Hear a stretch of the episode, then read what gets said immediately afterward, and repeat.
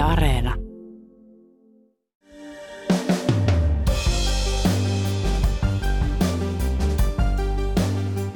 Ihmisoikeusjärjestö Amnesty raportti arvostelee Ukrainan armeijaa siviilien vaarantamisesta, kun sen sotilaat pitävät tukikohtinaan kouluja ja sairaaloita. Raportti herätti valtavan kalabaliikin. Venäjä sai siitä heti lyömäaseen propagandalleen. Sodankäynnin tutkija ja kansainvälisen oikeuden asiantuntija näkevät Amnestin raportissa ongelmia. Samalla he painottavat, että sodan säännöt koskevat myös Ukrainaa. Tänään on tiistai 9. elokuuta. Kuuntelet Ylen uutispodcastia. Minä olen Heikki Valkama.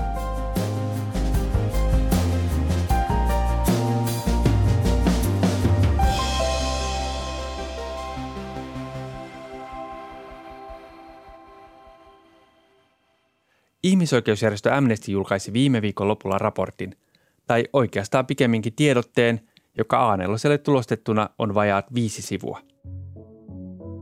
Amnestyn raportin viesti on, että Ukrainan armeija vaarantaa siviilit taistelutaktiikoillaan. Niin lukee otsikossakin. Amnestin mukaan Ukrainan armeija asettaa siviilit vaaraan sijoittamalla sotilaita ja sotilastukikohtia asuinalueille.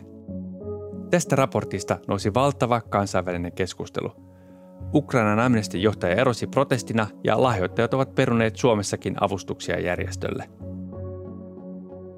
Halusin ymmärtää, mistä kritiikissä on kyse ja mitä sodan säännöt sanovat puolustussodan käynnistä. Soitin Jarna Peetmanille, joka on Helsingin yliopiston kansainvälisen oikeuden dosentti ja humanitaarisen oikeuden asiantuntija. Peetman ymmärtää Amnestin esittämää kritiikkiä, mutta näkee ongelmia myös itse raportissa – raportti ensinnäkin on sitä, mitä Amnesty tekee. Siis Amnestin tehtävä riippumattomana, riippumattomana kansalaisjärjestönä on tutkia esimerkiksi tätä Ukrainan kaltaista tilannetta ja, ja raportoida siellä näkemistään vääryyksistä. Ja, ja samaa täytyy sanoa, siis Ukrainan tilanteesta ovat raportoineet myös muut kansainväliset järjestöt. YK on ihmisoikeusvaltuutetun toimisto on julkaissut samansuuntaisen raportin. Etyi on julkaissut samansuuntaisen raportin ja amerikkalainen ihmisoikeusjärjestö Human Rights Watch on julkaissut samanlaisen raportin, saman tyylisen raportin, mutta ihan vastaavanlaista kohua ei, ei näistä raporteista ole syntynyt. Voidaan palata ja palaa mekin myöhemmin siihen, että, että mitä siinä raportissa mahdollisesti jää uupumaan, niin, niin siitäkin huolimatta niin mielestäni tämä Amnesty-raporttiin kohdistettu kritiikki on, on joko epäreilua tai vähintäänkin erheellistä. Et siinä kritiikillä tuntuu olevan kaksi kärkeä. On yhtäältä se, että, että koetaan, että kritiikki on jotenkin puolueellinen, että siinä Ukraina asetetaan syyllisen asemaan ja ikään kuin vähän puolusteltaisiin Venäjää. No, näinhän ei ole. Siis tässäkin raportissa, samoin kuin lukuisissa raporteissa tätä ennen, Venäjä tuomitaan Amnestin taholta. Ja sitten on sitten semmoinen vähän niin kuin moraalinen kritiikki, joka sitten toisaalta on kohdistettu tähän raporttiin, ja se on se, että Venäjähän aloitti tämän sodan, ja Venäjähän tekee näitä vääryyksiä, joten ergo, eikö Ukrainan silloin voisi toimia tavalla, jolla se toimii. Mutta kun ei se toimi näin. Ja se, että niin kuin Venäjä tässä tapauksessa on rikkonut voimankäytön sääntöjä, on aloittanut hyökkäyssodan. Ja, ja tästä ei ole mitään kiistaa kenelläkään. Kaikki ovat yhtä mieltä siitä, että mitään laillista perustetta tälle ei ole. Se on räikeä kansainvälisen oikeuden rikkomus. Tämä ei kuitenkaan tarkoita, että sen jälkeen kun tätä voimankäyttöä säätelevää oikeutta on rikottu, että voisimme unohtaa sodan säännöt. Sodan sääntöjä tulee kummankin osapuolen noudattaa, riippumatta siitä, aloittiko sodan vai onko puolustuskannalla. Ja, ja niinpä se moraalinen närkästys, joka tähän raporttiin kohdistuu, on, on paitsi epäreilu myös virheellinen. Myös muut järjestöt ovat siis jo aiemmin kiinnittäneet huomiota siihen, että Ukrainan armeija toimii siviilien keskuudessa tavalla, joka asettaa siviilit vaaraan. Tässä ei siis olisi pitänyt olla mitään uutta. Valtaosa tästä näistä raporteista yleensä toki kohdistuu nimenomaan Venäjän toimiin, sillä Venäjän toimet ovat niin selkeän julmia ja raakoja, täysin laittomia.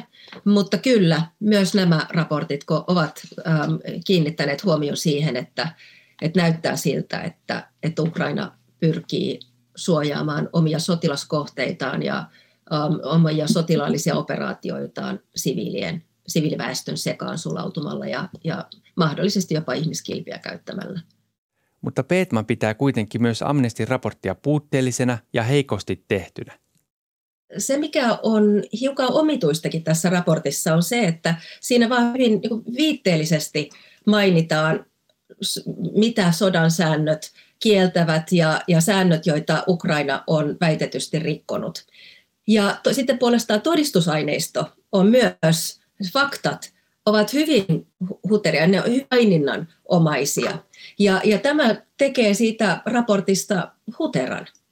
Se tekee siis se, että niitä oikeussääntöjä ei tarkalleen sanota, artikloja luetella, eikä myöskään sitten kuvata täsmällisesti, että mitä Ukraina on, on tehnyt ja onko Ukraina toiminut tietoisesti vai onko kyse ollut tilanteen aiheuttamasta kaauksesta tai niin poispäin. Että tämä, tämä mielestäni on sellainen, joka Amnestin tulisi paikata nämä puutteet, jotta raportista tulisi vahvempi. Amnestin mukaan raportista on olemassa myös pidempi versio, jota ei julkaistu, jotta Venäjä ei saa sitä tarkkaa tietoja Ukrainan armeijan toimista. Monet ovat kokeneet, että on epäreilua arvostella Ukrainaa siviilien vaarantamisesta, koska meneillään on Venäjän aloittama laiton hyökkäyssota. Sodan säännöt koskevat kuitenkin myös Ukrainaa.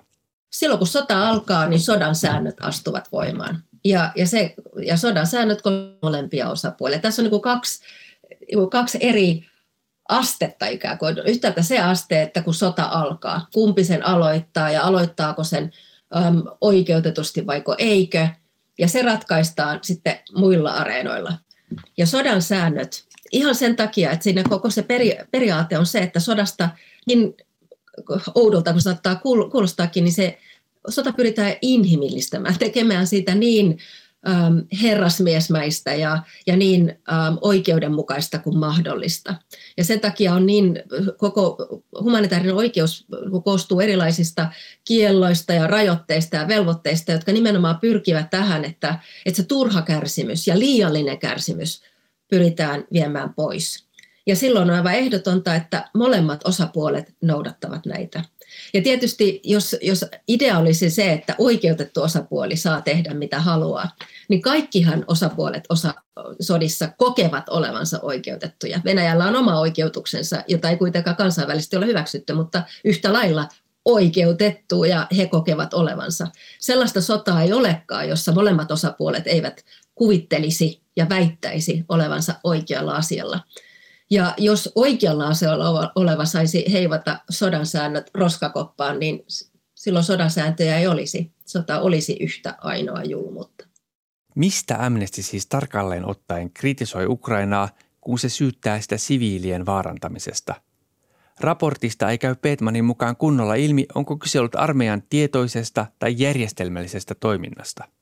Ihan se semmoinen niin suoranainen väite siinä ei ole, että Ukraina olisi käyttänyt ihmiskilpiä, mutta se on ikään kuin semmoinen ähm, läpi siitä te, ähm, raportista tuleva se oli tunne, että, että ikään kuin siellä olisi tällainen tilanne, että Ukraina pyrkii suojautumaan siviiliväestön taakse. Humanitaarisen oikeuden näkökulmasta ja humanitaarisen oikeuden, tällä tarkoitan nimenomaan Geneven sopimuksia, 1949 äh, tehdyt sopimukset, joilla pyritään ähm, lieventämään sodassa turhaa kärsimystä ja, ja, ja turhaa ja myös sellaista ähm, niin kuin raakaa kärsimystä, niin näillä sopimuksilla, joihin sekä Venäjä että Ukraina ovat sitoutuneet, niin ihmiskilpien käyttö kielletään hyvin kategorisesti. Siinä todetaan siinä sopimuksessa, että siviiliväestöä tai siviiliväestön läsnäoloa ei voi käyttää hyväkseen kohteiden suojelemiseksi ja erityisesti sotilaskohteiden suojelemiseksi, eikä myöskään jonkinlaisten manöövereiden estämiseksi, eikä siviiliväestöä, siviiliväestön kulkua pidä myöskään ohjata niin, että, että se suojaisi sotilaallisia kohteita. Ja, ja tässä ihmiskilvien käytössä tässä aivan olennaista on juuri se, että onko kyse tietoisesta toiminnasta. Onko sellaista, jossa, jossa tarkoituksellisesti ollaan menty siviiliväestön taakse tai pyritty ohjaamaan siviiliväestöä niin, että ollaankin ikään kuin siviiliväestön, joka on kielletty sotilaskohde. Siis se, mikä sodassa on olennaista ja mikä näissä sodan säännöissä on aivan olennaista, on se, että tehdään erottelu. Ovat, yhtäällä ovat ne, jotka osallistuvat sotilaallisiin toimiin, sotilaat ja heihin saa, kosketa, heihin saa käyttää voimaa, he ovat aivan legitiimejä sodankäytön kohteita. Mutta sitten on siviilit ja, ja sotavangit, sairaat, taisteluissa loukkaantuneet, joihin sotilastoimia ei saa kohdistaa. Ja tämä ero on, on tehtävä ja se on aivan kategorinen se, että mitä, mitä sitten, kuinka siviiliväestöä tulee suojella ja näitä, jotka eivät taisteluun osallistu. Ja niinpä tämä potentiaalinen ihmiskilvien käyttö, niin se olisi räikeä rikos, jos se on tietoista. Toinen olennainen kysymys on se, onko Ukraina armeija riittävästi varoittanut siviilejä ja auttanut heitä evakuoitumaan. Amnestin raportin perusteella näin ei ole aina tehty.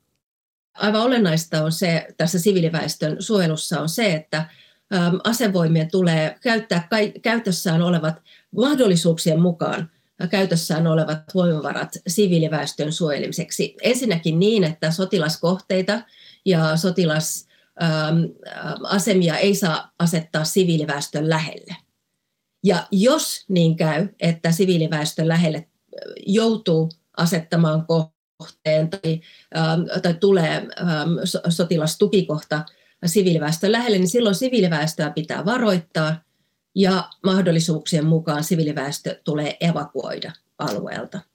Humanitaarinen oikeus, se on sellaista hyvin varovaista tasapainottelua, sillä yhtäältä ovat nämä humanitaariset tarpeet, mutta sitten toisaalla ovat totta kai myös sotilaalliset tarpeet. Ja, ja nämä, näiden tasapainottelu on jatkuvaa ja toisinaan nämä intressit lyö toisiaan korvalle. Ja niinpä esimerkiksi nyt tämä sääntely siitä, että näistä varotoimenpiteistä, niin ne, ovat, ne on jo itse Geneven sopimuksiin muotoiltu niin, että ase, osa, aseellisen selkauksen osapuolten tulee mahdollisimman suuressa määrin pyrkiä näihin tavoitteisiin. Ja se mahdollisimman suuressa määrin kertoo siitä, että silloin kun Geneven sopimuksia tehtiin, niin osapuolet olivat hyvin tietoisia siitä, että taistelukentällä semmoinen absoluuttinen suojelu ei aina vain ole mahdollista. On muita seikkoja, sotilaallisia seikkoja, jotka tulee ottaa huomioon. Ja, ja niinpä sellaista absoluuttista kieltoa toimia siviililäheisyydessä ei edes humanitaarisessa oikeudessa ole. Kaupunkisodassa erityisesti, niin kuin tässä tässä kyse, monissa näissä tapauksissa kyse on nimenomaan kaupunkisodassa, kaupunkisodasta, niin ähm, operationaalisesta näkökulmasta ei oikein voi edes olettaa, että kaupunkia suojeleva asevoima olisi kaupungin ulkopuolella, vaan asevoiman on tultava sinne sisään, kaupungin sisälle, siviiliväestön keskelle, ollakseen mahdollisimman tehokas puolustusjoukko. Ja tämä, niin tämä säännöt antavat tähän myöden. Ja, ja joskus voi olla niin, että, että turvallisuusriski on suurempi, jos ryhdytään antamaan myöten operationaalisista tavoitteista ja, ja suojaamaan esimerkiksi evakuoiden siviilejä. Mitä Ukrainan armeijan siis olisi pitänyt tehdä toisin? Se, mitä Ukrainan pitäisi, olisi pitänyt tehdä, on aina informoida väestöä siitä, että nyt täällä on sotilaita, joskin sotilas, sotilaiden läsnäolo on yleensä ollut niin voimakas, että se ei ole jättänyt paljon arvoilujen varaa. Mutta sitten se, että onko edes harkittu näitä evakuointeja. Me tiedämme, että evakuointi kehotuksia on annettu ja evakuointikäskyjä suorastaan on annettu ja aina siviilit eivät ole totelleet. Mutta tämä, nämä kaksi asiaa, että siviilejä pitää tiedottaa ja siviilejä pitää pyrkiä poistamaan alueelta Raportissa kiinnittää huomiota myös siihen, että Ukrainan armeija on sijoittanut sotilaita sairaaloihin. Toisaalta raportti ei kerro, onko sairaaloita käytetty sotilastukikohtina. Ja ehkä kaikkein vakavimpana voidaan pitää sitä, että sellainen suojeltu kohde kuin sairaala on ähm, jälleen hieman ohuiden todisteiden valossa, mutta, mutta siltikin näyttäisi olevan niin, että tot, äh, sairaaloista on tehty sotilaskohteita. Ja niitä ei missään tapauksessa saa alistaa sotilaalliseen toimintaan. Jos ne alistaa sotilaalliseen toimintaan, niin silloin niiden suojelu poistuu. Ja tähän Venäjä, ja tämä on se kritiikin kohde ollut myös, että nythän Venäjä voi tämän raportin perusteella sanoa, että koska Ukraina on käyttänyt sairaaloita sotilaskohteena sotilaalliseen toimintaan, niin heidän venäläisten joukkojen on ollut aivan ok pommittaa niitä. Amnesty-raportissa ei varsinaisesti ähm, väitetä, että ukrainalaiset olisivat käyttäneet, ukrainalaiset joukot olisivat käyttäneet sairaaloita sotilastukikohtana. Sen sijaan siinä raportissa on hieman omituinen muotoilu, jossa jotenkin todetaan niin, että ukrainalaissotilaat ovat, ovat levänneet ja maleksineet, äh, milling on se englanninkielinen sana, jota käytetään, ja, ja syöneet näissä tiloissa. Ja tarkoittaako tämä sitä, että, että, että niitä on käytetty sotilastukikohtana, niin äh, siltä näyttää, mutta jälleen kerran todisteaineisto on hieman hei. Tapauksessa on niin, että jos ukrainalaissotilaat ovat syyllistyneet myös näihin rikkomuksiin. Nythän tiedetään jo, että sotavankeja on kohdeltu kaltoin, mikä itsessään on loukkaus, ja, ja on tehty kaikkia muuta toimintaa, joka, tai tehty toimia, jotka eivät, joita ei voida oikeuttaa sotilaallisiksi operationaalisiksi toimiksi, joita ei mitenkään edes niin kuin sotilaallisesta välttämättömyyden näkökulmasta voida oikeuttaa, vai jotka ovat olleet rikkomuksia. Ja jos niihin nyt lisätään nämä Amnesty-rikkomukset, niin siitä, voidaanko Amnestin raportin väitteitä todistaa, niin näitä muita väitteitä kyllä voi. Ja on aivan olennaisen tärkeää, että Ukraina silloin ryhtyy toimenpiteisiin pitääkseen sen oman moraalisen selkärankansa, mutta myös niin, että humanitaarisen oikeuden tarkoituksena on paitsi lieventää sodan kärsimystä, myös mahdollistaa rauhanprosessi aikanaan. Ja, ja se, että näistä erilaisista oikeuden loukkauksista ähm, myös tulee seuraamuksia, niin se on aina olennainen osa tätä, tätä rauhanprosessia. Ja kyllä ukrainalaisjoukkojen ähm, niitä, niiden kuriin tulee kiinnittää Ukrainalta, Ukrainan taholta enemmän huomiota, jotta joukoista ei tule venäläisjoukkojen kaltaisia tällaisia niin raaki, raakile, raakilaisjoukkoja, raakalaisjoukkoja, jotka tuntuvat asettavan sodan säännöt suoraan romukoppaan.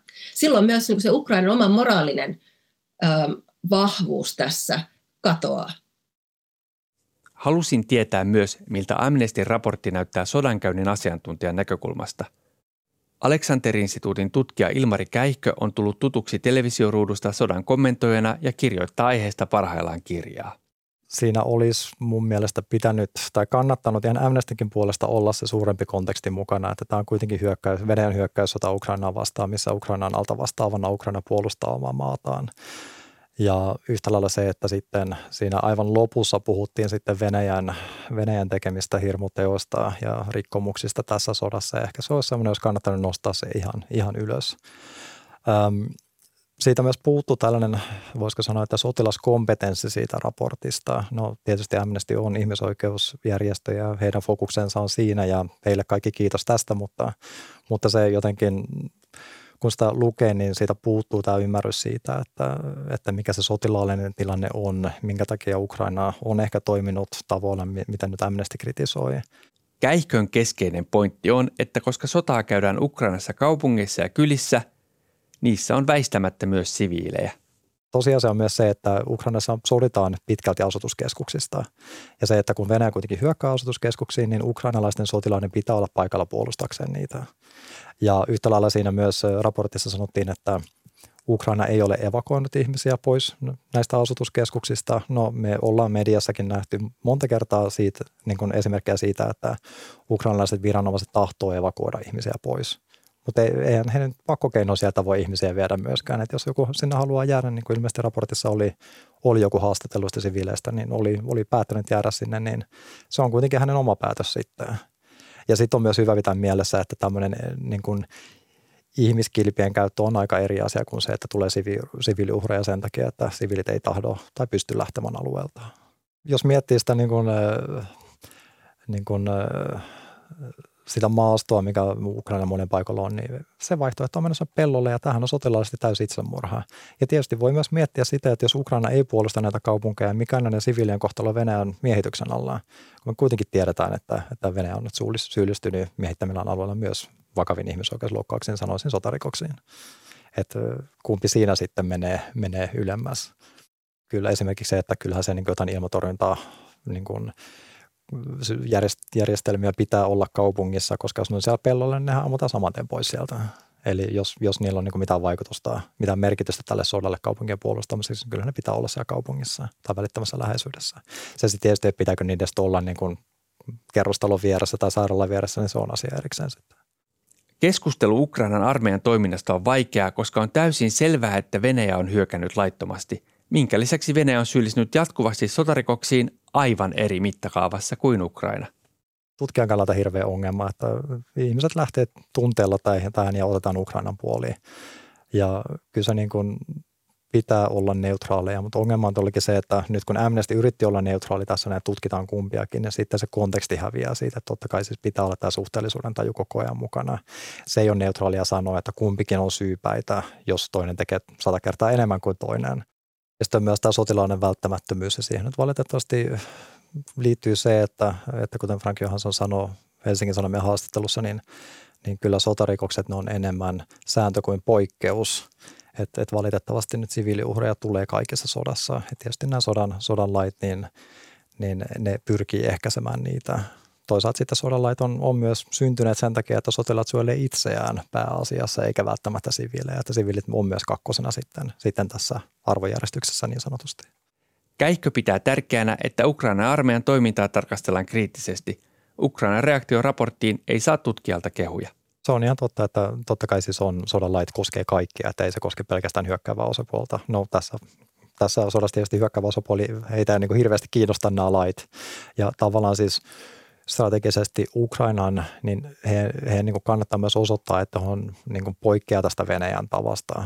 Ja ukrainalaiset totta kai haluaa omia siviilejä suojella tässä ja haluaa niin tällaista positiivista kuvaa antaa ulkomaille, koska se on ulkomainen tuesta hirveän riippuvaisia. E, mutta ehkä tämä raportti, niin e, tässäkin e, niin kuin, todellakin näkyy se, että kuinka hirveän vaikea Ukraina on kritisoida ehkä jos on vähän kriittinen Ukrainan päätöksentekijöitä kohtaan, niin sitten tämmöinen whataboutismi tässä, niin ei ehkä ollut heiltäkään se paras, paras tapa sitten reagoida tähän, vaan että sotien alkupäivinähän oli tämmöinen tapaus, missä oli vierastaistelija, joka videolla murhas murhas ilmeisesti venäläisen sotavangin. Ja olisi voinut toimia samalla tavalla kuin sillä, että sanoo, että tutkitaan asiaa, ja sitten ottaa tämä vakavasti. No tästä tapauksesta en tosin tiedä, että tapahtuiko se jälkeen mitään, koska sekä sitten katosi. Mutta tavallaan sekin olisi niin kuin tavallaan poliittisesti ollut tapa hoitaa tämä asia Ukrainan puolelta. Ja olikin se, että tämä ei ollut ensimmäinen kerta, kuin, kuin tällaisia niin kuin syytöksiä ukrainalaisia sotilaita vastaan tulee, niin, niin ehkä siinä olisi voinut myöskin olla vähän hiljempaa sitten tästä tapauksesta. Osa raporttia kritisoivista tuntuu ajattelevan, että Venäjän tekojen rinnalla Ukrainan teot ovat pieniä – eikä niitä pitäisi nostaa esille, koska Venäjä saa niistä propaganda-aseen, ja niin se on saanutkin. Kansainvälisen oikeuden tuntija Jarna Petman korostaa, että myös Ukrainan armeijan teot pitää tutkia. Ne, jotka rikkovat sodan sääntöjä, heidät tulee asettaa vastuuseen, riippumatta siitä, ovatko he sodan aloittaneen osapuolen tai puolustavan osapuolen joukkoja. Sellaista kostoideaa ei voi tuoda sisään meidän yhteiskuntiin, että, että semmoista Hammurabin lakia. Siis siitä olemme tulleet hyvänen aika jo vuosissa, vuosituhansia sitten eteenpäin. Ja ei ole mitään syytä, miksi meidän pitäisi tämän takia palata sinne. Siitä ei seuraa mitään hyvää.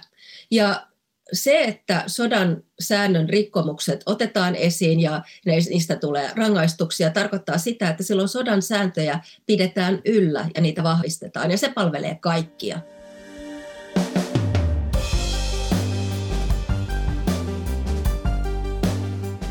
Kiitos, kun kuuntelit Ylen uutispodcastia. Uutispodcast ilmestyy joka arkipäivä kello 16 Yle Areenassa. Sieltä löytyvät myös edelliset jaksot ja voit lisätä meidät suosikiksi painamalla sydäntä. Palautetta voit lähettää sähköpostilla uutispodcast.yle.fi ja löydät minut somesta at Heikki Valkama. Tämän jakson äänistä ja leikkauksesta vastasi Sami Lindfors. Uutispodcastissa me syvennymme siihen, mikä on tärkeää juuri nyt. Kuulemiin.